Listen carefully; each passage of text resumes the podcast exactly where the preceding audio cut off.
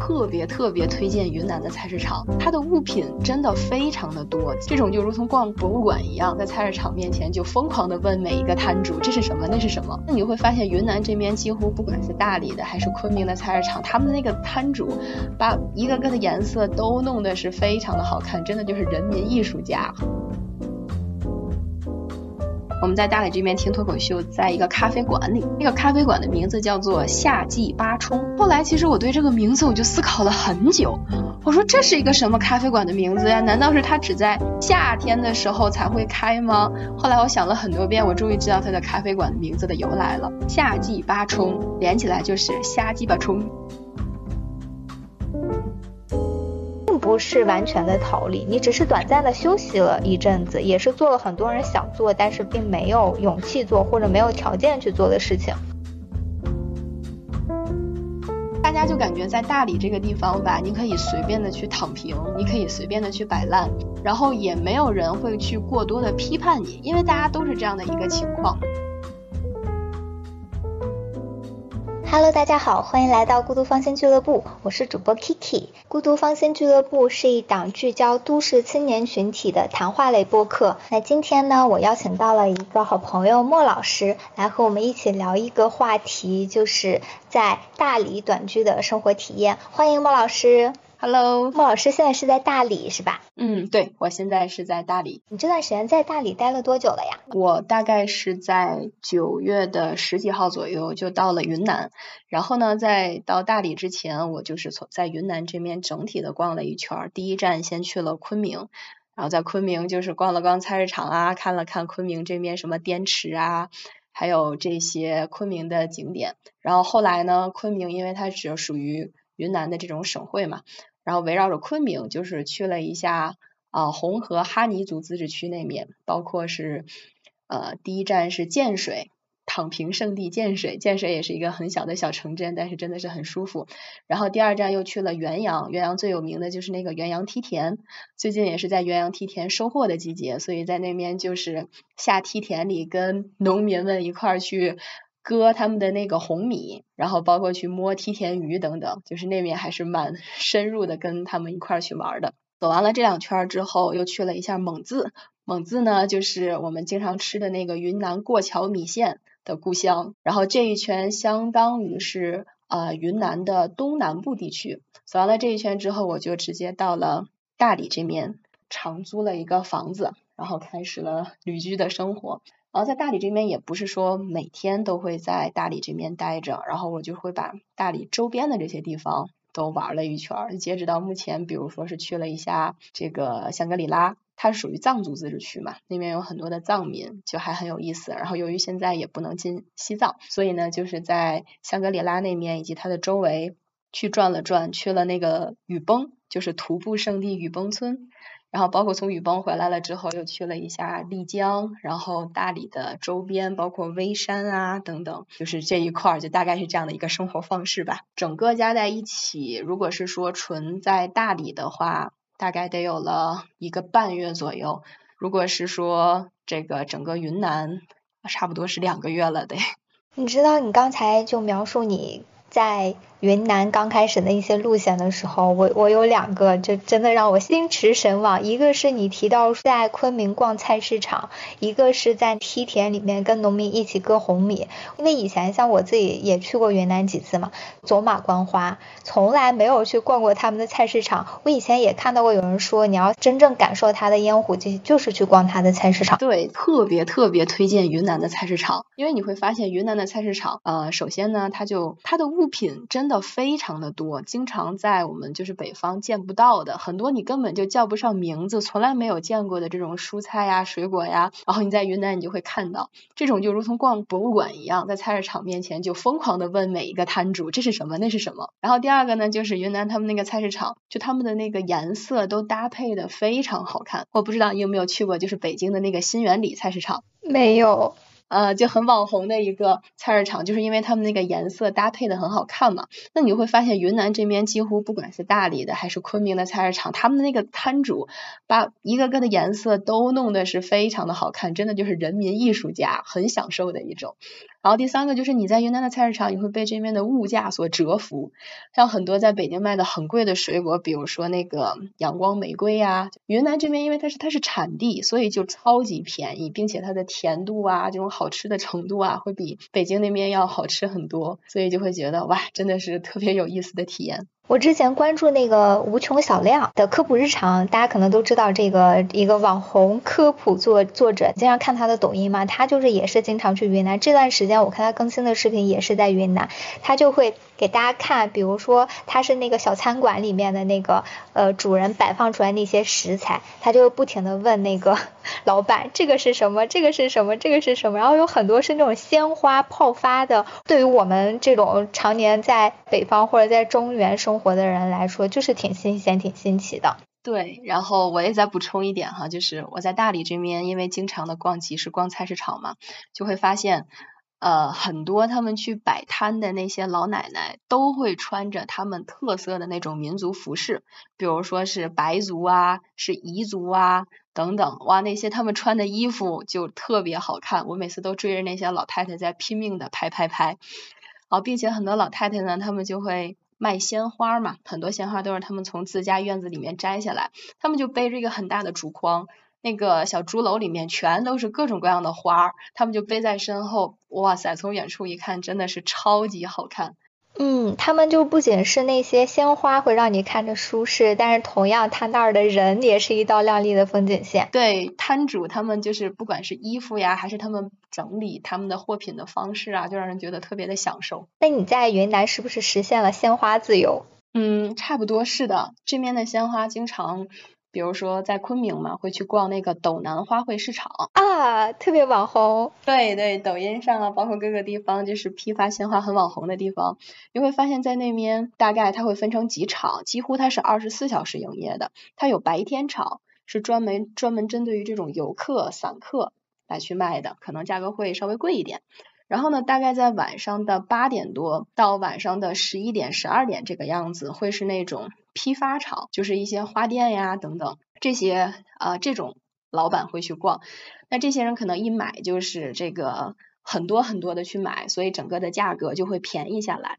如果是你想比较好奇呢，你可以去赶晚上的这一场，你会发现就是大概 七八点的时候，很多卖花的这个小贩就已经聚集在那个花卉市场的门口，就等着那个一开门，然后他们哗的一下就冲进去，开始抢占自己的摊位，就那个景象是非常壮观的。那同时那个价格也经常会让你便宜到让你很惊奇，就比如说在八点多你去问那个。鲜花在北京经常卖三十多、四十多一扎的那种，他们在当地就是大概啊十块钱两扎，或者稍微好一点的十五块钱两扎这种。然后很大的那种，大概十支到十五支的很好的向日葵，你就会觉得哇，在北京这不得至少得卖个十块钱一朵，那一扎得个六七十的那个样子。然后在这边就十块钱包装的巨好看的一大扎，就让你觉得哇，真的是幸福感超强。你刚才提到他这白天有一场，晚上有一场，你知道我脑子里就是闪现的一个场景是那个《千与千寻》里面不是有那个呃，应该是叫类似于浴场嘛，就是最后千寻进入的那个场所，他也是晚上进去，晚上进去里面就是完全不同的景象，就是我就一下子联想到这个场面，就因为他白天是一个样子，晚上又是另外一个样子，而且在北京。就说实话，我觉得北京是没有什么夜生活的，顶多可能大家去三里屯蹦个迪，这就算夜生活了。但是你看云南就完全不一样，晚上还可以跑到花市去逛一逛。对，是，就是云南这边花市就会让你觉得哇，简直是进入了花的天堂。就刚刚提到的那个斗南花卉市场，你会发现它的那个占地面积真的是。感觉有好多个足球场这么大，然后就是一个区一个区的，有一整片区域专门卖玫瑰，各种各样的玫瑰；一整片区域专门卖那种桔梗，各种颜色、各式各样的桔梗；一整片区域专门卖百合，包括重瓣的、单瓣的，什么粉红色、黄色等等。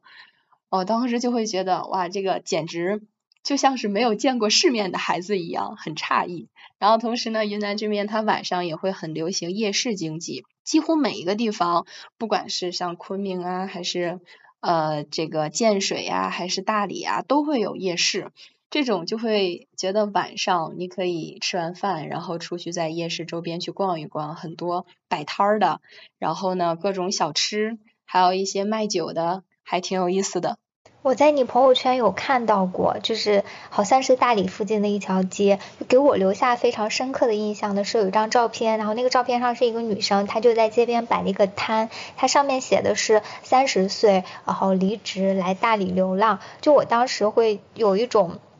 虽然可能大家看起来是一种比较普通的照片，但我看起来还蛮有感触的，因为我觉得她三十岁，她离职然后跑到大理去，其实是一种逃离主流的价值观啊，就在我看来是一件非常有勇气的事情。我小时候因为可能也看了一些三毛，也会有那种就所谓的流浪，或者是你去另外一个地方去短居的这种。算是情怀吧，但因为我长大之后，我要去面临很多工作上的压力，然后或者是说一些父母的期许，或者是说我自己对自己的一些期待，就没有办法去过那种生活，就一直在主流价值观的裹挟之下，所以我还蛮佩服他们的勇气的，就就是真的去追求自己内心所喜欢的生活方式，而不是这个社会主流价值观强加给你的那种生活方式。对，刚刚其实你提到说你特别喜欢三毛嘛，然后我在大理这边也遇到了很多的朋友，有男生有女生，他们的职业奇奇怪怪，一会儿都可以去分享哈。但是他们都特别共同的一点是，很多人都提到了从小到大特别喜欢三毛，就感觉是大理就聚集了一批三毛的粉丝，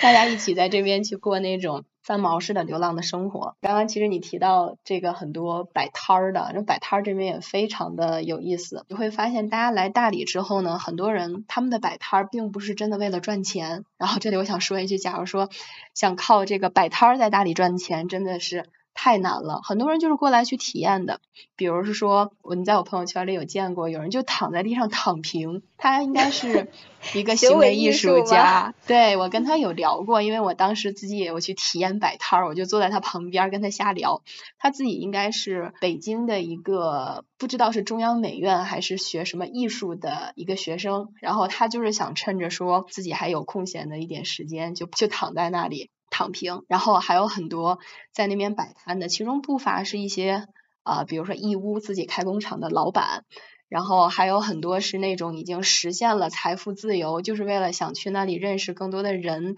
聊更多故事的年轻人。大家就感觉在大理这个地方吧，你可以随便的去躺平，你可以随便的去摆烂，然后也没有人会去过多的批判你，因为大家都是这样的一个情况。那同时你也是逃离了这种北上广深的这种主流社会，也没有人在这里会对你说你在这躺平摆烂就是不好的，你就是不顾正业，不考虑你以后职业发展的。这也是一个比较陌生人的社会嘛，大家就都在这里比较放飞自我的过自己想过的生活，所以就是比如说有一段空闲的时间，能够来到这边去尝试躺平，去尝试放飞自我，还是很好的一个选择。你会发现有很多不同生活的可能性在这边。我刚才听你说，我就感受到既包容又自由，就在这个里面待着会很舒服。对，是。哎，有有一点点。乌托邦的感觉了，我我感觉啊，就因为我之前也去过，就类似大理和云南的一些其他地方，你在那个地方待着，你不会很，你不太会去依赖你的手机，因为你周围有意思的人比较多，然后又有很美好的风景，你你用手机的频率也会降低。对，是的，在大理的话，几乎就是有一点像我们之前去这种迪士尼乐园或者是什么环球影城的感觉，就是在那个里面。比如说迪士尼乐园，你打扮成任何奇怪的样子，大家都觉得很正常。但在大理也是，就是大家其实很多过来旅居的年轻人，他们很多是这种自由职业者，就是大家对于这种方式会非常的接受，不会说像主流社会，像你爸妈或者你的领导一样批判你，你怎么样，你怎么能摆烂呢？你怎么能够？就是年年年纪轻轻的在这里就不管你的房子车子，然后你要考虑现实的社会很多问题，它是一种短暂的逃离。就假如是说，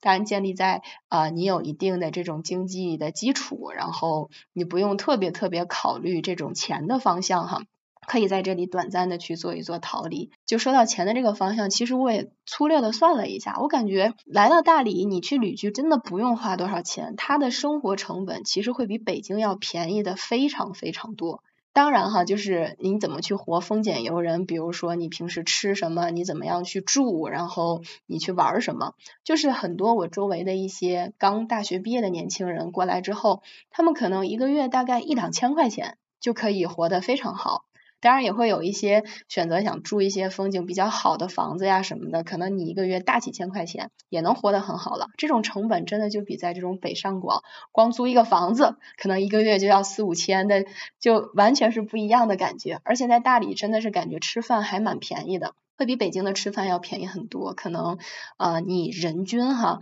你吃的很好很好，大概个五六十块钱能够吃的非常好了。你要吃的普通一点呢，可能人均大概。十几块钱或者是二三十就可以，然后这边有很多年轻人，他还会组织什么拼饭群。啊，比如说你偶尔想吃一顿好的，大家可以一起去拼一顿火锅，或者是一起去拼一顿烧烤，这样 A A 下来每个人也花不了多少钱，然后生活质量也还蛮高。他们这边会有各种各样很好玩的事情，还可以认识到新的朋友。我现在都有点后悔了，为什么我前几个月没有去？因为我也是，我是六月底就离职了嘛。我那个时候我不太了解，我都不知道会有这种生活。我是后来在七月份的时候，我跟我一个朋友聊天，他跟我讲，就是有蛮多人，他周围的别的大厂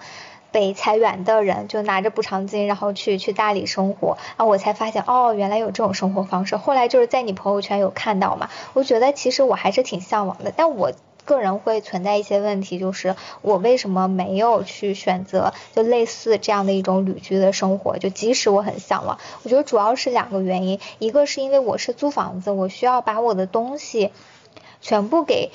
给寄存在一个地方，然后我才能离开。如果说我不寄存的话，那我每个月不住在这里，我还要花费很高的房租，会成本比较高。如果回北京重新找到工作，回北京之后我还要重新找房子，非常非常麻烦。就任何一个在北京搬过家的朋友，肯定知道我说的是什么感受。你搬一次家就像掉一层皮一样，就很麻烦。然后第二个原因是我自己有一个兴趣爱好，就我特别喜欢去舞蹈，我就有坚持学舞蹈，学了。好几年，我就利用了我这段时间，也算是 gap 的这段时间，去跑跑到好多机构去学舞蹈，然后这种它都是比较连续的，我就不太舍得放弃我我的这种兴趣爱好。但我真的听你刚才这么一说，我觉得它是非常珍贵的一种人生经历。哦，对，我之前还考虑到一点，我就想，哎，我我因为你是跟老公一起嘛，我是一个人，我就会担心自己会不会过去太无聊了，然后没有人一起。但你刚才这么一说，我就觉得应该根本不用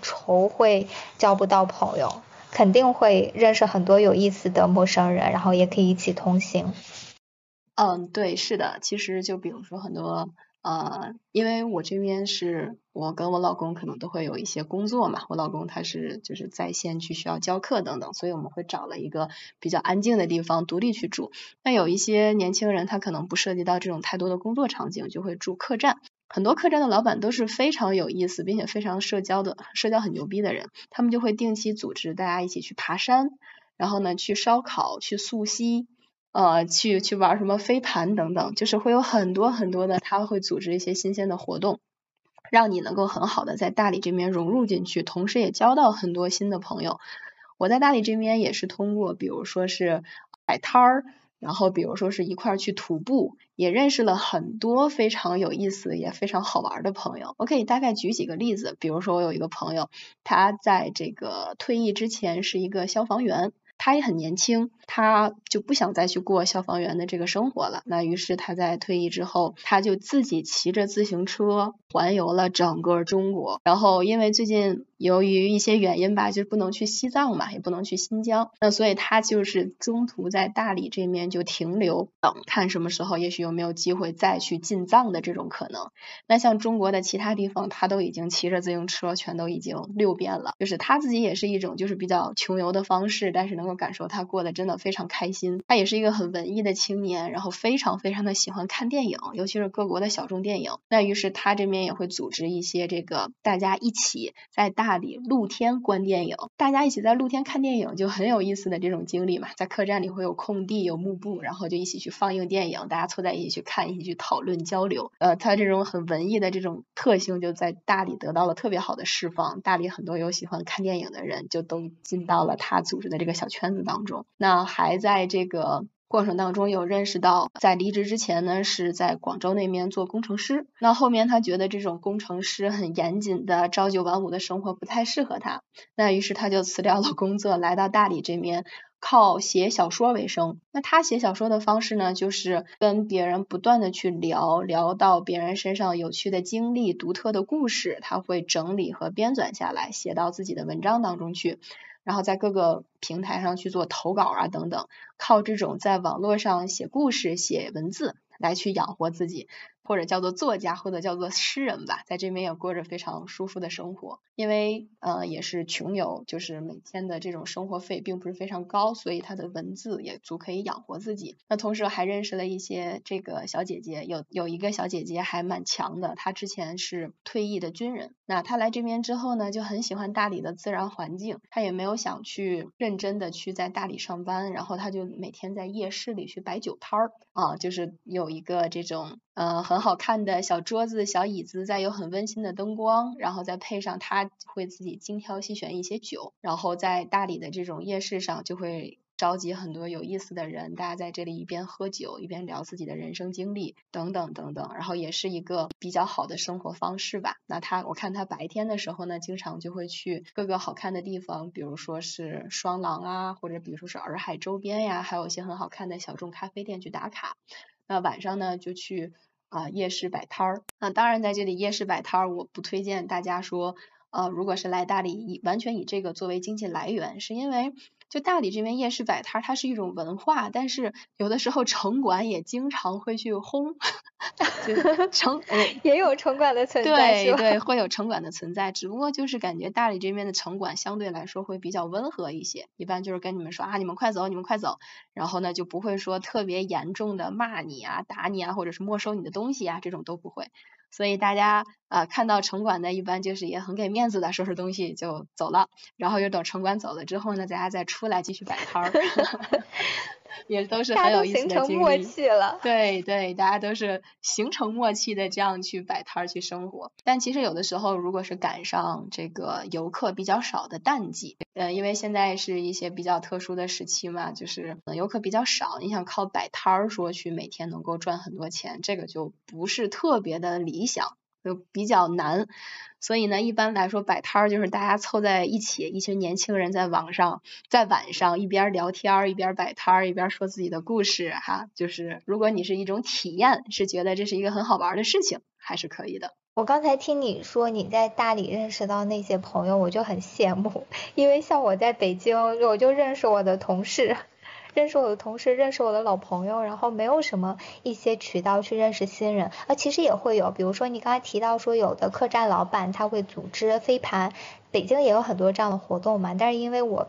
呃，上班的时候时间会安排的比较满，就通常也没有办法去参加。就算参加了，认识的也基本上是跟自己是一个圈子的人，比如说都是互联网从业者之类的，就很难会碰到像你所说的又有工程师，然后又有退伍的小姐姐，又有呃消防员，就确实还蛮意思，蛮有意思的。我还很好奇，你你去参加摆摊的时候，你是摆的是什么？是不是卖酒？我瞎猜的，因为你之前学过调酒，我记得。呃，我没有卖酒哈，因为我觉得这个摆酒摊儿其实还是需要社交牛逼症才能够摆的特别好。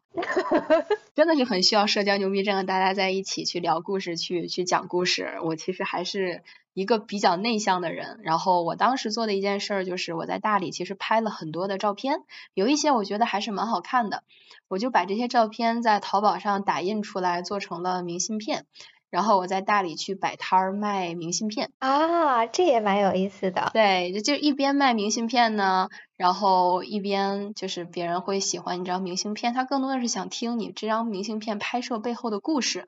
你在哪拍的？然后当时是一种什么样的心情？它是日出还是日落呀？或者是哦，为什么这个地方这么好看？你是什么时候去的？可不可以给我讲一讲那边的一些旅行攻略？比如说是像雨崩啊，像虎跳峡呀，就这些徒步圣地嘛。很多人看见那边的图片，觉得哇，好好看呢，他也想去。但是其实如果是自己不是自驾去这些地方，还是挺麻烦的，需要各种拼车等等。那自驾去这些地方呢，因为它都是很难走很难走的山路，还会有一些危险，所以他就会拿着你的明信片跟你聊这张背后的故事是什么，你就觉得还挺有意思的一件事情。然后当时我在去卖明信片的时候呢，我也就啊。也算是半个诚心吧，就是把明信片的价格设置成三块钱一张，十块钱三张。那很多人就看到了这样的一个定价规律之后，就会蹲在摊儿前在问啊，你为什么要这么样去设置你的定价呢？是觉得大家喝多了还是怎么样呢？等等，其实也是用。这跟喝多了有什么关系呀？就是。呃，经常不有一些段子、一些梗嘛，就是说，哎，划价的时候，摊主说三块钱一张，那最后很成功的用十块钱三张，是，没有反应过来是吧？我没反应过来，我还以为十块钱三张是便宜了一块钱呢。哦，他们太机智了。哦不，哦不，真的是。我我刚才脑子里想的是，呃，我以为我以为十块钱三张是一种优惠，我没有反应过来。我以为优惠了两三块钱，那我还想肯定买十块钱三张了，结果是这样子。对，我记得我印象特别深刻，我开张。啊，卖的第一张明信片就是呃一对小情侣，那个男生特别小，今年也就二十岁，然后呢他自己开车从北京来大理，在这边四处瞎晃荡，晃四处闲游，然后他就蹲下来说，你为什么要做这样的定价？然后以这样的契机，哦，好聪明，对，以这样的契机就聊起来了。要是我，我肯定就就是扫个码，然后拿三张，我都反应不过来。最后我就是这个第一次开张嘛，这十块钱三张，那买三送一，那十块钱四张你拿走吧。哈哈哈哈哈哈！这个好好玩，就是可能，哎，但是不能遇到我这种顾客，我这种顾客是完全 get 不到，可能就失去了这个快乐点。你你如果想遇到像我这么蠢的顾客，你一定要提醒他一下，说你要不要再算一下。我一般就是说啊，没关系，买三送一，你可以挑四张了。如果像我这样，可能根本还是没有意识得到，这个挺好玩。你提到那个明信片，我想起我大学的时候，就是出去出去玩的时候嘛，我会发微博。那个时候就微博可能会比现在嗯要有意思一些。现在微博上主要还是粉圈或者是一些娱乐信息嘛。那个时候我是发一个微博说我在三亚或者说我在海口，你如果想要明信片的话，你就把你的地址发给我，我就给你寄明信片。我就完全没有想到，就随便发这样的微博，就会有很多人给我留言。因为我没有什么粉丝，就是微博粉。粉丝全是我自己的同学嘛，然后给我留言，我记得我好像给陌生人寄出了二三十张，就是一下午的时间，这种还蛮有意思的，就小小的明信片，但是它好像会有一些好玩的东西在里面，然后包括我有时候搬家或者是无聊的时候来收拾东西，我会收拾到我朋友给我寄的明信片，然后那些人我如果不是看到明信片，我可能都想不起来了，就想不起他的名字，也不记得我们当时怎么认识，有过什么样的经历，可能都忘了，但是你一旦看到那张。明信片这些记忆又鲜活起来了。我觉得明信片还是一个看起来很微小的一个存在，但它确实是记忆的一个载体。对，其实每张明信片哈，尤其是呃，比如说你买摆摊儿去卖自己的明信片，它其实是背后都是你自己的一张一张的摄影作品嘛，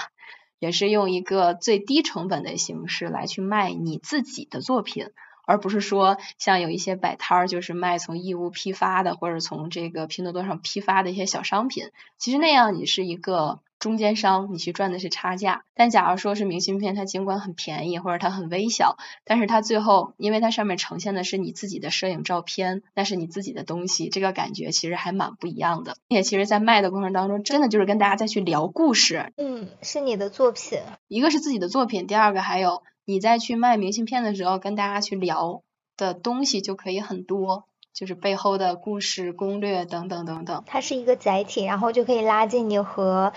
这条街上其他人的距离。对，就是从这个过程当中，你可以就是收获到很多新的朋友。比如说，很多人一般买我明信片的人就都会加一个微信。然后他们会，比如说想去别的地方玩啊，或者是想看一些攻略啊等等，他们就会拿着明信片上的一些东西，就会去问我，哎，当时你去元阳的时候你是怎么去的，哪里好玩？当时你去雨崩的时候你是怎么样倒车的，住在哪个民宿等等，就是也是通过这样的一个形式认识了很多新的朋友。明信片其实是一个载体。嗯，我突然想到一个词，明信片社交。哈哈哈哈哈。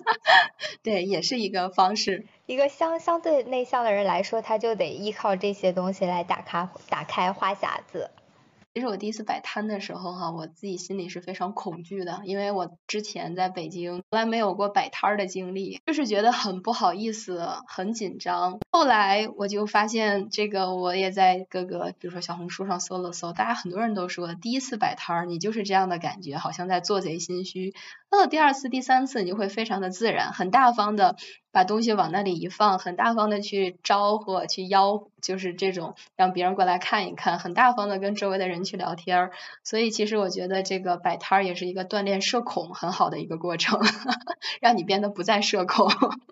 确实，对于社恐人士来说，第一次去那种，尤其是吆喝人到自己的摊子跟前，是一个很难的事情。对，是我头一次真的是特别紧张，就自己默默的坐在那里不敢动，到后面第二天、第三天就放松了很多。你是自己去摆的，还是说你老公有跟你一起？嗯，他有跟我一起去。然后一开始第一天的话，他有在就是让别人过来看一看呀，自己的明信片啊等等。我可能当时还会制止他，我说：“哎呀，不要不要这么做了吧，觉得有点 尴尬。”到了第二天，我就自己很主动的变得我去跟别人说可以过来看一看明信片啊等等。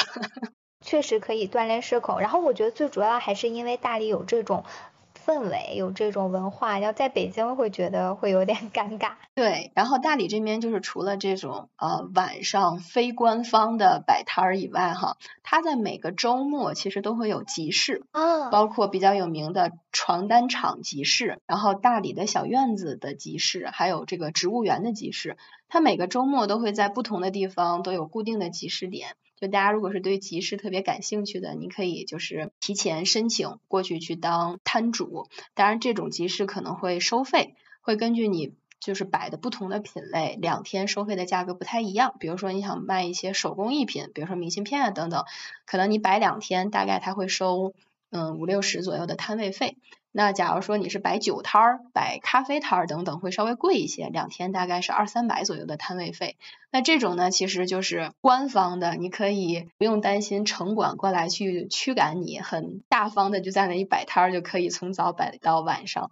这也是一个很好玩的大理文化。那那去大理可太爽了，好玩的太多了。你刚才提到说去摆摊，我就想到我从小特别喜欢在网上就四三九九小游戏里面玩那种开小餐馆的游戏，但是生活当中一直没有真正的摆这些摊儿。但是我没有想到说在大理竟然可以两天就行。不需要你长期的在那固定摆，那两天只需要付很低的摊位费，就可以感受这种，就像玩游戏一样。我也很想去摆摊儿，也想去从一个就刚开始不太敢去招呼人的人，后来慢慢的变得有点社牛，然后招呼大家来买我的东西。对，就是大理的这种集市文化、摆摊儿文化是特别特别成熟的，所以大家假如是说真的是特别有生意头脑。然后呢，真的是可以过来试一试。我之前有听说，就是一些高中生或者是大学生，然后晚上在旺季的时候去摆摊儿，他可能不会去卖那种小工艺品，他会换一个形式哈，把小工艺品放在那里，然后让你去套圈儿。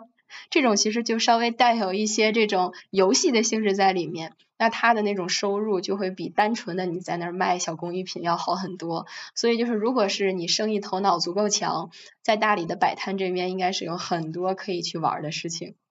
嗯，还蛮有想象力的。那你现在在大理每天的一个生活节奏和安排是什么样子的？嗯，其实我在大理是属于比较放松的一个状态嘛，因为啊，属于大概这两个月就没有特别去考虑北京那边工作的事情，所以呢，我每天就属于大概早晨起来十点多左右才会起床，然后出去吃个午饭，做个核酸，下午可能会出去，比如说爬爬山，或者是去洱海边走一走。或者去喜洲那边逛一逛等等，然后晚上的话吃个晚饭之后，会会有一些晚上的活动，比如说大理这边有很多脱口秀，就是讲很有意思的脱口秀的地方，然后还会有一些这种摆摊啊、夜市啊，当然有的时候也会比如说我老公这边有一些工作，就回来干一干工作的事情。但是其实整体来说的话，就是一种很慵懒、很躺、很躺平的状态。我就想到一个词儿“躺平乌托邦”。我上次在跟你打电话的时候，你跟我说，呃，你在你们租的那个房子里面，然后你的老公在楼下讲课，然后你在天台给我打电话，我脑子里都出现了那种场景，就觉得真的是蛮美好的。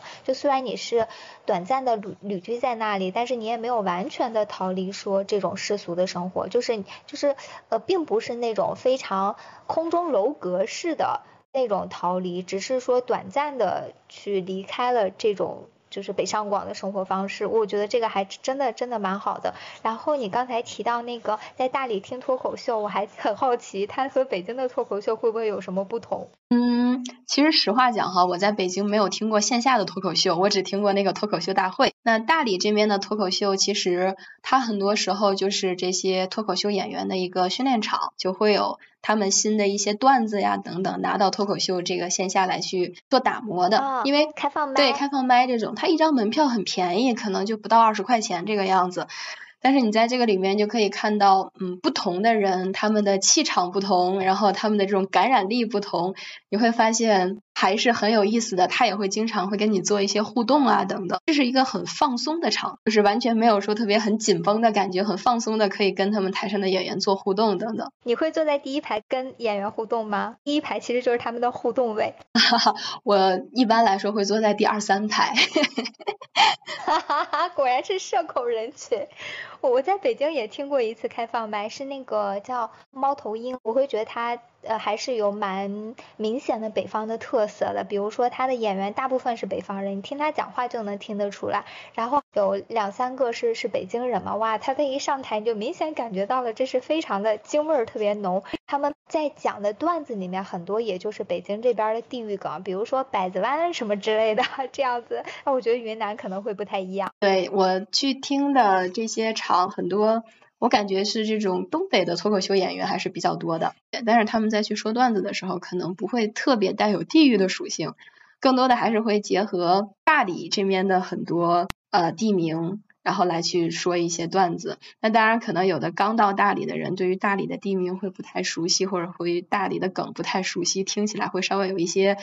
不能理解。但假如说你在大理待的长了，很多他们的梗你就能很接得住。嗯。而且他们演出应该也蛮多的，你可以经常去那个场子里面待着，时间久了可能跟演员都混熟了，也是很好的体验。是是，就是包括我上一次去的时候，最后还被他们抽成了什么幸运观众，发了一个红包，我抢到了一个最高的金额，变成了他们全场的幸运观众，又送给我了一张票。哇，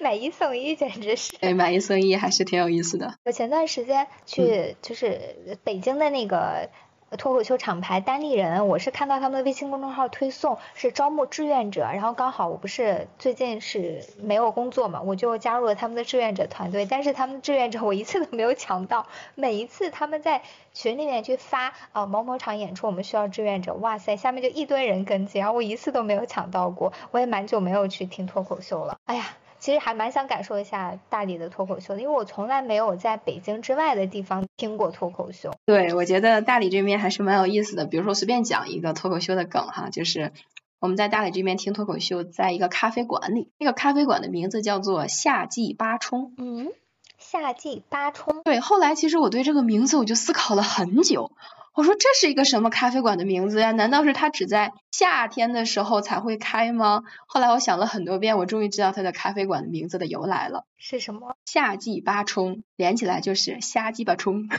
哈哈！这个谐音我真的是没有 恍然大悟，哎，好好玩。恍然大悟了是吧？所以就觉得哎，他们这边还蛮有意思的。然后他们这边的那个很多在这在那个咖啡馆里做咖啡师啊，或者是这个他们当这个管理的店员啊，其实都是脱口秀演员，所以就觉得还蛮好意，还蛮好玩的一个事情。没有没有演出的时候就靠卖咖啡挣钱，就靠瞎鸡巴冲赚钱了。哎，我突然想到一些江湖传言，就是。嗯，我大学的时候去过一次大理，然后当时就是大理古城特别特别的热闹。我我去年其实也去了一趟，就是感感受完全不一样。因为我大学的时候，那个时候我大概是暑假的时候去，就人特别多。然后我路过那个洋人街的时候，哇，周围就好多酒吧嘛，就是经常有人来拉你去喝酒，而且他们并不是酒托，有一些就是他们在门口，然后一帮男生在喝酒，他们桌上可能没有妹子，他就看到有妹子过来，他就他就邀请妹子去一起喝酒。其实也也蛮好的一种文化嘛，但是大家可能会有一些网络传闻，或者说大理也是一个艳遇之都之类的，我不知道那边 会不会有这种情况。嗯，其实是会的哈，就是我经常跟这些比如说摆摊儿的呀、摆酒摊儿的呀这些人再去聊，会发现很多人在大理常住，其实是因为在他们自己平时的生活当中会遇到了一些比较难以解决的问题。比如是说分手啊、离婚啊，或者是工作上就是突然失业呀，等等等等，就是一些他们感觉在平时所待的地方比较难去自己走出来，于是他们就会来到大理这边，找一个没人的地方，就就是过自己想过的放飞自我的生活嘛。那这个时候会有很多，包括就是像刚才提到的失恋的、离婚的人，会出现情感上的空白，那可能就会跟周围也会有类似问题的人，就大家在一起聊的会比较好。那后面再发生什么事情，我就不太知道了。但是很容易有大家能够产生情感上的共鸣，毕竟好山好水，然后风景又很好。对，好山好水，大家遇到了可能类似的问题，都是在生活中有一点失意，然后呃，大家在一起呢，又在这个地方能够聚在大理，也是缘分，也是说明都是对自由生活有一定向往的人，所以就在这里啊，会也许会有一些比较难以描述的故事吧。嗯，但我觉得其实大家呃还是蛮蛮开放、蛮包容那种心态看待这些，我觉得都挺好的。如果是有一些。不一样的缘分也是一种收获。嗯，对，其实是的。很多人我之前有听过，是比如是说呃事业上经历了创业失败呀，或者是呃被裁员啊等等，来到大理之后会发现这边有很多志同道合的伙伴。就像我刚刚说的，很多人都是因为喜欢三毛，所以来到了大理想过这种生活。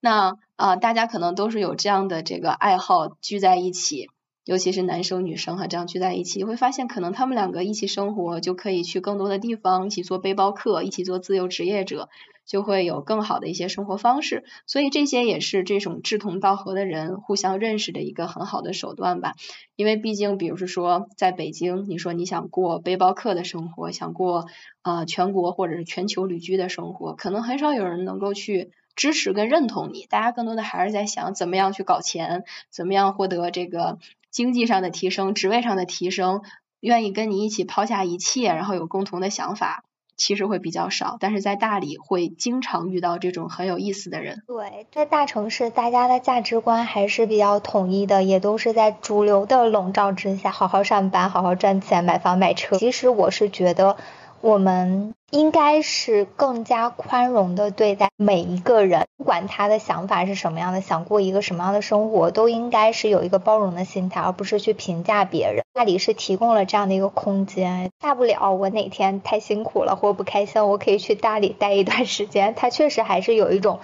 乌托邦的感觉的。嗯，对，其实是的，就包括有的时候我在大理旅居的这段时间发朋友圈哈，下面会有很多人会问我说。你不用上班了吗？你假期还没休完啊？你怎么还不回来呀？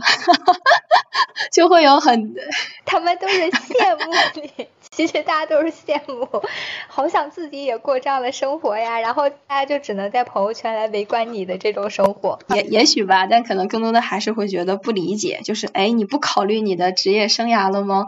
但其实可能我会觉得，哎，今年是我二字打头的最后一年，然后明年就三十岁了，也是想在三十岁之前再做一做自己想要去做的事情，过一过自己想要去过的生活吧。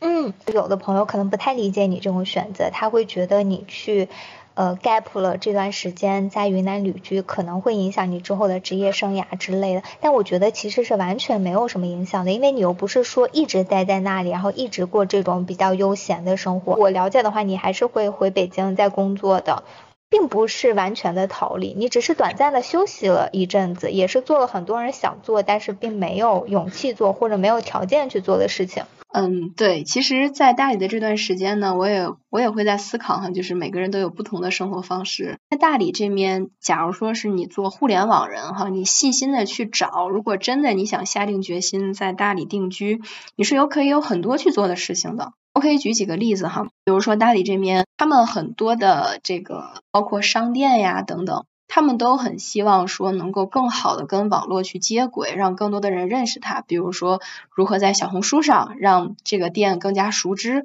如何在大众点评上、携程上让这个店这个更加有名。有些店它其实真的是还不错，并且真的是非常好的店，它用的食材很好，做的饭很好吃。但是就是因为它不会去在互联网上包装自己。所以呢，它没有很好的流量。那这个时候，假如说你真的是细心发现，你是可以跟这些店去做合作的，帮他们用互联网的思维把他们去推出去。这个是已经比较成熟的店了。还有一些就是刚刚其实提到，在元阳的时候，真的就是跟当地的农民一起跑到梯田里面去割红米啊，或者去抓鱼啊等等。呃，最近其实，在云南就我会很深入的在农村去很深入的去玩，就会发现真的云南很多的农产品质量特别好。也非常的好吃，比在北京买的要新鲜的多，要好得多。但是由于这个之前可能是因为供应链的原因、物流的原因，它不能及时的送到这个人的手上。但是现在其实你看顺丰的冷链呀、京东的冷链啊都做的非常成熟了，是非常可以去实现这种快速的把新鲜的食材送到人手上的过程，包括一些新鲜的菌子啊，就是野生菌等等。那很多农民他其实手里有非常好的农副产品的资源，并且呢，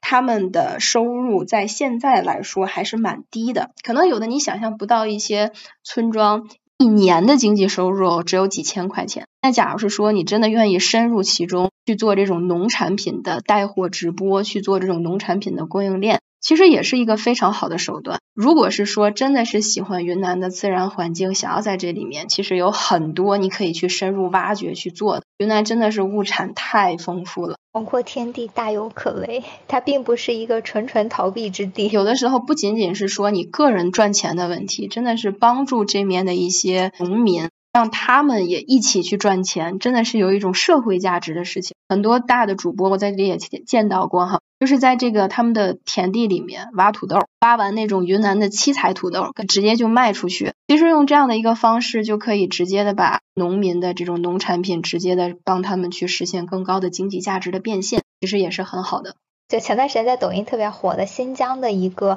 卖蜂蜜的一个博主，他也是。通过这种直播的方式，帮新疆的农民把他们自己的一些农副产品给卖出去，都是一些非常好的助农的方式。哎，那你在大理，就刚才都聊到了一些非常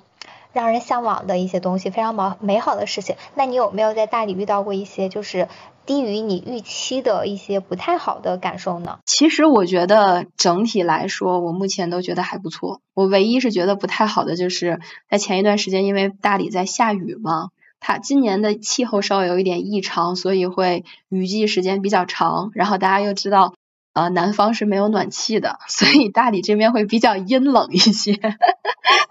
就是如果是雨季没结束，然后呢气温又降得很低，我在大理这边的穿着真的会比北京多很多，包括那个里面穿毛衣，然后外面再套一件厚毛衣，在外面再套一件羽绒服，这可能是我每天生活的一个标配。但是最近其实还好，就是大理的雨季已经过去了，已经很多天没有下雨了。它的昼夜温差会比较大，像中午的时候阳光真的是很热很晒，可能你体质好一点的穿个短袖都没问题。但是到了晚上呢，只要太阳一落山就会变得很冷，可能需要这个穿羽绒服。所以也就是气候的这一块儿吧，对于北方过去的人来说，一定要注意防晒。多带厚衣服，别的目前来说，我觉得我遇到的很多云南的人啊等等，真的都非常好。我想举一个例子哈，可能会稍微有一点跑题，但真的很想分享，就是他们这边，尤其云南的这些当地人，很多都很热情。我已经经历过两三次了，呃，一次是因为这个在元阳那边看见他们有人刚从梯田里上来嘛，然后家里。把他们从梯田里摸的鱼放在家里的水盆儿，然后我就跟我老公坐在那里围观那些鱼，觉得还挺好看的。当然是吃的鱼哈，然后那些人就有村民就出来了，看我们俩在看鱼，就问你们两个是想吃吗？我们两个说，呃，这个是想吃。然后那个人当时就要捞出来这个鱼，就让我们两个带走，说你们俩可以回去带走吃，免费的，不要钱。我们两个说算了算了，我们俩是旅游的，然后没有没有地方去做这些鱼。我们就不带走了，看一看。结果村民就真的把我们拉到了他们的家里面，然后专门给我们做了菜，然后做了饭，都是那种很丰盛的菜和饭。然后他们还专门出去，就是买了一些啤酒啊，买了一些饮料啊回来招待我们。他们可能说的是那种啊云南话，不太听得懂哈，但是能听懂的就是哎来了就是一家人，不要客气，多吃一点。当时就觉得非常感动。就是这家能够明显的看到，就是我刚才提到的一些村子嘛，可能全年的收入也就是几千块钱，不到一万块钱，但是他们真的很热诚，很很热情，就会去招待。然后还有一次是躲雨，有一次是躲雨哈，那个骑着一半车，雨下的非常大，我们就跑到了一家的屋檐下。想站一会儿躲雨，正好赶上那家人在吃饭，然后那家人就说：“哎呀，来了就是一家人，就是客人，就把我们从躲雨的屋檐下拉到了屋里面，然后跟他们一起吃饭呀，然后拿啤酒啊，拿饮料啊什么的。当时就觉得非常的感就很多时候，呃，很多人会说丽江啊、大理呀会有一些旅游的套路，但是可能真的是，如果是你短暂的停留啊，或者是你报旅行团，你会感受到这种很经济、很利益化的。商人，但如果是你真的静下心来，你到这个村子里面去，到就是很多田里面、农民中间去，你会发现很多云南人真的是非常非常友善的。就这个过程当中，包括很多时候我们跟吃饭的饭店的老板啊，然后这种。卖东西的老板呀，他们很容易就跟你结下很深厚的友谊。比如说，有的时候我跟我老公会夜里去吃烧烤，烧烤店的老板一般看，哎，这个晚上十一点多，呃，人比较少了之后，就会拉我们两个坐下，打开一瓶他新倒的好酒，比如说是一些伏特加呀。杰克丹尼呀，这些洋酒，然后就让我们跟他们一起喝，一边喝还一边聊，还说如果你们要很喜欢这边的一些烧烤的方式，或者是蘸料的这种调料的方式，都可以在这边学，学完带回北京去。你们想开店或者想自己用都可以。然后包括一些卖这种山货的老。就是卖一些野生菌的老板，我们会跟他就是关系处得很好，他会没事儿，只要他上山就带我们一块儿去山上采什么芦荪啊，然后采一些什么洋甘菌啊等等的。就是老板他也不找你收钱，纯粹就是把你当朋友，免费带着你玩儿。所以真的是深入其中，你会发现很多人说的这种旅游套路，真的是可能做旅游做多了。作为一个游客，你的这种感受，云南很多当地人真的是非常非常的真诚。反正我在这里待了呃两个月吧，真的遇到的人很多都是让我非常感动的。我听着我都觉得很暖心，就觉得全是惊喜，甚至想立马买一张机票跑到云南去找找你们一起玩。因为很少了，现在我们生活就在北京、北上广这种生活节奏很快，你就慢慢的就遗忘这种人与人之间的这种人情味儿了，也挺难得的。很少有游客会真的像你们一样深入到一些村子里面，感受这种比较日常生活。觉得你们俩真的是自己的一种旅行方式吧，深入到当地人群的生活当中，而不是走马观花。会给你留下的感受和体验会会很深远。对，其实我们也聊过，就是你说啊，云南的景点可能就只有那些，你几天就可以看完。但更多的，可能你多年以后回忆起来的都是，哎，当地人把你拉到家里吃饭的时候的那种感动，老板跟你就是教你怎么样去做他们的一些独家秘方的那种感动，真的是这些都是让人觉得非常好的一些感受。我本来还想在这个播客里面让你为大家推荐一些景点，但我听完这些之后，我就突然觉得没有必要。去推荐景点了，就大家可以啊完全按照自己的方式行走，一定会有很多不一样的收获。嗯，对，其实我也是建议哈，就是如果是大家时间比较充足，那比如说你路过一些田地呀，然后路过一些小村子呀，你真的是可以呃，就是大胆一点，社牛一点，走进去跟当地人打招呼，就很多当地人是会非常友善的，带你去体验多种多样的生活。是我们刚才聊了这么多，好像还没有说到你是什么样的契机去选择去大理短居。嗯，其实是这样，就是我之前也是大概做了八九年的在线教育的这种工作嘛。我从实习开始就一直在做在线教育的这一波，二零一四年左右。其实做到现在，最近的这一波，大家都知道，不管是双减还是一些成人教育的问题，都会给教育公司带来很大的一些。呃，伤害吧。其实我是在这一波里面，也是由于这些环境的情况，对于教育的一些在线教育公司的这一类的问题，所以我也是这段时间是没有工作的。我也是在想，其实在北京已经卷了这么长时间，也一直在做教育。那在我二十九岁的这一年，我还是希望能够抓住这个尾。在也没有孩子呀，没有特别大的经济压力的情况之下，可以去尝试过自己一直想过的生活。自己也非常喜欢三毛，也非常希望能够按照他的那个方式去感受这是一种什么样的体验。所以毅然决然的买了机票。之所以会在大理选择旅居，是因为之前不管是出差还是过来玩，其实来过大概三四次大理，对这边都有非常好的感。是希望在这边能够去躺平，逃离内卷，待一段时间。前段时间我看一些微信公众号，他说也是有蛮多人都会去到大理，就很神奇。就明明云南有那么多地方，但是大家都会选择大理。然后有首歌，也就是唱什么我要去大理，而不是选择丽江，为什么呢？几个方面吧。假如说是说从这种自然的角度来说，大理有苍山有洱海，不是说大理的风花雪月吗？叫做这个。下关的风，然后上关的花，呃，洱海的月，苍山的雪，风花雪月在一起，会觉得大理的自然环境可能会更好一点。你每天背靠苍山，面朝洱海，看着这种啊一朵一朵的云，会觉得比较舒服一些。那丽江呢，可能更多的给大家的感觉就是很商业化的丽江古城啊，或者是玉龙雪山。但是你说真的是有一个地方能够看山、看水、看苍山、看洱海，可能丽江这个地方会稍微少一些。当然不排除有很多人会非常喜欢丽江这个地方哈。然后第二个，我是觉得在大理，其实它的人文气息或者是它的这种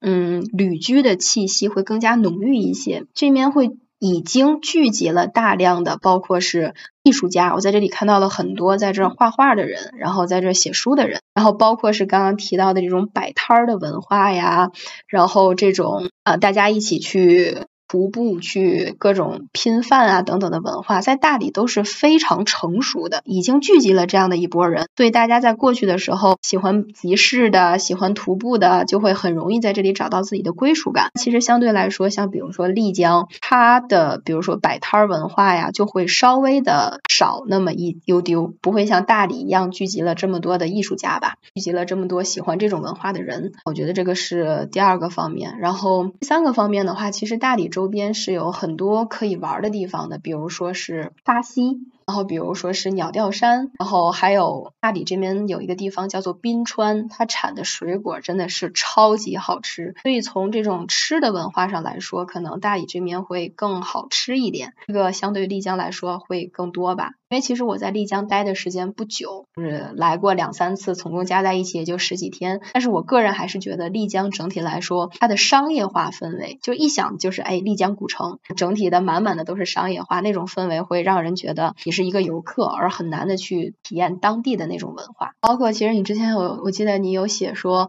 哦，为什么不在万宁旅居？对，就是因为万宁是这样子。我之前刷到过很多关于它的短视频，它万宁好像会比较嬉皮士一些，有很多年轻人跑到那冲浪，然后在那开客栈，每天晚上就感觉大家就在那喝酒蹦迪，看起来特别的自由。嗯，我在去大理之前，在。三亚还没有疫情之前，我今年还真去了一趟，大概是在六七月份的那个时候。然后呢，万宁那边，我个人是觉得它从城市的发展上来说，真的是呃城市的配套设施啊，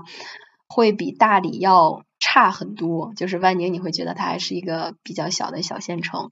然后第二个就是万宁，其实如果除非是你特别喜欢冲浪，你在那里长期的上课，然后啊天天前体验冲浪的，你去万宁会比较合适。否则的话，你会觉得万宁其实可做的事情会稍微少一点，而且很热。对，就不像大理的生活会这么丰富。然后第三个也是从经济的角度来说，其实万宁现在被炒的已经非常贵了。就我在万宁那边也住过，就是一些比如说比较好的五星级酒店，它比三亚的五星级酒店还要贵得多。然后也住过一些就是日月湾，就是冲浪圣地旁边的民宿。那些民宿其实我个人感觉哈，也就是比较普通的村子里的房子，但是已经被冲浪炒到一个晚上得个五六百这个样子。所以从经济的角度上来说，可能对于你想长期居住，大理会是一个更好的选择。确实，这对于我来说最主要的就是，我还是觉得云南太好吃了。是的，哎，你给给大家。推荐一些特别特别好吃的，让你印象深刻，然后去云南一定要体验的美食啊！一定要体验的美食啊！首先，我觉得呃过桥米线，这个是比如说你你在昆明啊，或者在蒙自啊这些地方。就是我觉得云南的过桥米线，它的味道真的是跟我们在北京吃的是不一样的。嗯，具体怎么不一样，就是包括它的那种米线的食材，以及它在往里面去加很多菜的配料和那些菜的食材和新鲜度，其实真的是完全不一样的。所以推荐大家可以去呃云南或者是蒙自，在因为蒙自刚才提到的是过桥米线的发源地嘛，它有一个叫做火烧房子菊花米线。哇，这个名字，火火烧房，这个名字很有意思。这这几个词儿是怎么联系到一起的？好神奇。据当地人说，就是他们家有一次，就是家里的房子着火了，着完火之后呢，他们就把家里的这个餐厅重新开嘛。哇，从此之后，他那个餐厅的生意就蒸蒸日上，比没有被烧之前要好很多。于是他们就把这家店的名字叫做火烧房子。然后说这个菊花米线是因为它的那个米线里面会飘着很多的这种菊花的花瓣，这个可能我们在北京会比较少会见到。就假如说有一天真的有机会去蒙自，可以去尝一尝这家的米线，那一个很大很大的碗会比我们的脸要大很多很多，像我这种根本就是端不动它的那种大和沉，味道其实是非常不错的。这个是在蒙自那边。然后啊，建水的话，假如说有机会去建水，可以去吃建水豆腐和建水烧烤。那我相信，如果是特别喜欢云南菜的人，很多会在很多云南菜馆，包括云海肴啊等等，去见过这个建水豆腐。但是你在建水，就是在当地吃，确实跟北京的味道是不太一样的。然后呢，假如说是到了这个大理这一面，大理这边的话就是野生菌火锅嘛，又好吃。对，这个野生菌真的是非常好吃。他们都会，如如果是有这个新鲜野生菌的季节，也就是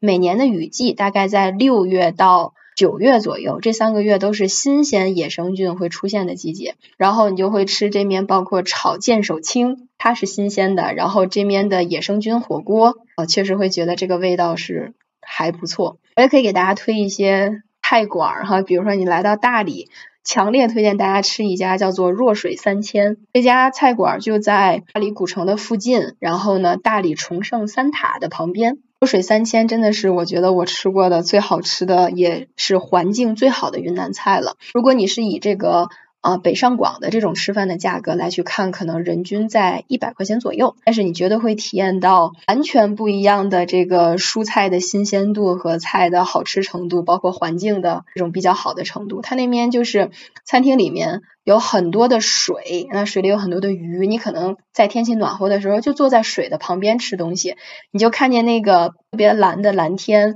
会倒映在这个水里面，然后还有很多的白云，那个环境就是超级好，包括他的菜做的也是非常好。他们家用的菜很多都是有机的新鲜的蔬菜。这个是弱水三千，强烈推荐。那假如说想吃一些云南当地的好吃的，可以去感通寺附近一个叫做荷花园。荷花园它这家真的都是很当地的云南菜。一般都是云南的当地人会来这边吃，它的营业时间只有中午，它是不开放晚饭的。所以如果想体验的话，真的可以过来体验一下。第二家叫做瑞丰园，瑞丰园也是云南的当地人会过来吃的一家，里面有很多很当地的比较好吃的云南菜。你刚才描述那个在水边，然后在蓝天下吃饭的场景，我都觉得你不是在吃饭，你是走入了一个画中。我在北京没有享受过这种，北京要不也有一些环境比较好的餐厅，但是就巨贵，然后水也是假的水，就没有什么意思。你这样一描述，我就觉得哇塞，神仙生活，好想去。嗯，对，然后那边的菜真的是。从专业的角度，我不能说从专业，从业余的角度来说，你会觉得它的很多菜都是很创新的菜。从这个味道的层次感，这个食材的新鲜度上来说，真的是很多的北京的饭店比不上的，尤其是北京的一些云南菜的饭店是比不上的。然后我还在昆明去吃了云海肴，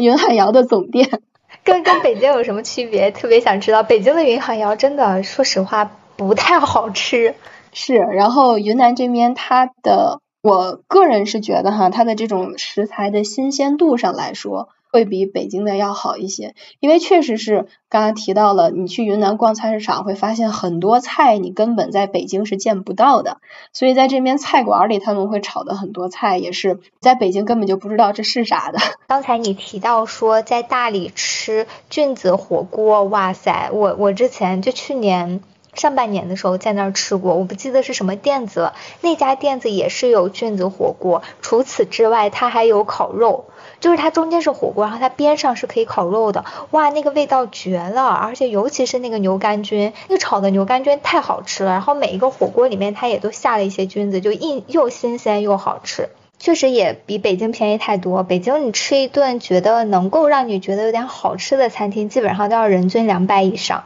对，正好说到这儿，我给大家推荐一个，如果你是雨季来，比如说是六月到九月，或者是十月初来哈，一定要去体验的，就是跟当地人去山上采这些蘑菇，会会是非常好玩。嗯，我是在那个沙溪古镇。在大理周围的那个沙溪古镇，然后呢，跟当地人去山上采蘑菇的，你会见到各种各样五颜六色的蘑菇。有的人会说，哎，这个是不是五颜六色的蘑菇是不能吃的，白色的蘑菇是能吃的？然后后面你采完之后，会有当地的那个向导会告诉你嘛，你会发现很多五颜六色的蘑菇其实是可以吃的，而相反是那些白色的蘑菇其实是有毒，你吃完之后会拉肚子或者是会产生幻觉的。但是你去。山上去发现一个个小蘑菇，然后你用那个登山杖把它挖出来，然后你再把它收集起来，那种感觉真的是非常解压，非常好。但是一定一定要在当地人的有专业向导的带领之下来去采这些蘑菇。呃，首先第一个是不会让你在山上迷路，第二个是不会让你误食一些有毒的野生菌，然后包括是很多那个野生菌，你是不能一次把太多的种类放到一起的。他们当地人会说哈，就是可能是野生菌就会有那么一点点的毒性，但是你一次可能只吃其中的两种，或者是只吃三种，那这个毒性就还好，你不会有任何不适的感觉。但你一次要是把多种、很多很多种不同的野生菌混到一起吃，你可能就要进医院了。啊，那你怎么去找到这个当地的向导呢？嗯，如果是你在那个沙溪。你会发现很多当地的民宿，你问一下民宿老板，我想去采蘑菇，你有没有给我推荐一些向导？这些向导都会跟当地的民宿老板有很多的联系，他们就会给你去推荐的。啊，是这样，那还是挺方便的。对，是挺方便的。然后只不过注意，如果是上山采蘑菇，当然现在已经雨季过了，哈，明年想去的话，一定要穿好那种冲锋衣。就不要是你的衣服容易被树枝刮起来或划到的，因为上那种想采野生菌的山上，一定是没有人的山，很少有人去，野生菌才会长。如果游客多的地方，它是不长野生菌的，所以你就会进入到一些荒山里面，有很多的小树枝、小树杈会把你的衣服刮起来，穿一些这种冲锋衣会比较好。第二个就是一定要带着这种这个登山杖，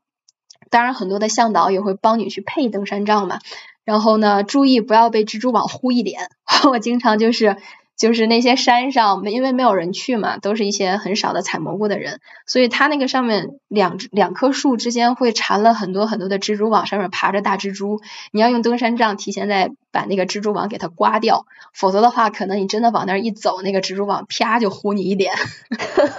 这个场面还挺吓人的。那你们采完蘑菇之后会有？可以找到一些餐厅帮你们加工，还是说你们自己就是带回去，带到你们住的地方自己来做呢？呃，一般这些向导他们会把你带到他们的饭馆，或者是带到他们的家里，然后呢，告诉你哪个可以吃，哪个不可以吃。呃，就会帮你把一些可以吃的做熟，你就可以吃了。啊，那真的是吃到自己亲手采回来的蘑菇，一定特别香。对对，这种感觉真的是非常好。同时，你在这个一边上山找蘑菇，你可能就可以问向导：“这是什么菌子，可以吃吗？那是什么菌子，可以吃吗？”然后你会发现很多很多种你以前从来没有见过的蘑菇，然后你都可以自己亲手把它采出来，自己把它装到自己的那个小背篓里面，真的是采蘑菇的小姑娘。但是一定要注意，就是如果是用手碰了野生菌之后，千万不要去再摸自己的嘴呀或摸鼻子呀。想摸之前一定要洗手，尤其是用消毒液洗一洗，否则的话很有可能就会。这个引起腹泻，或者是直接就进到医院里面去了。哇，我刚听你说了这么多，我真的觉得你现在就是一个行走的云南旅游大使，就是他的首席推广使。就听听你讲完之后，会特别的心驰神往。哈哈，谢谢谢谢，你可以来的。其实我真的是想说，嗯，任何人，你只要是下定这个决心，你真的都可以过来云南待一段时间。那你之后是会打算在大理待多久呢？会打算再回到北京，回到职场吗？嗯，对我应该大概也就是再待一小段时间，就会准备回到北京了。因为其实啊，对于我来说，我还是一个比较闲不住的人，就是北京它可以短暂的逃离。但是有的时候还会怀念北京的那种工作上的紧张感，或者叫做工作上会给你带来的一些成就感吧。当然这些在大理真的是很难有，除非你说你做自由职业者、做自媒体，在大理可以活得很好。但假如说你还是会怀念职场的那种感觉，可能还是需要回到北上广。那我期待我们下次在北京见。嗯，好的，好的。好，那我们今天的播客就到这里啦，我们下期再见吧。好的，谢谢大家，谢谢琪琪，谢谢莫老师，拜。也许爱情就在洱海边等着，也许故事正在发生着。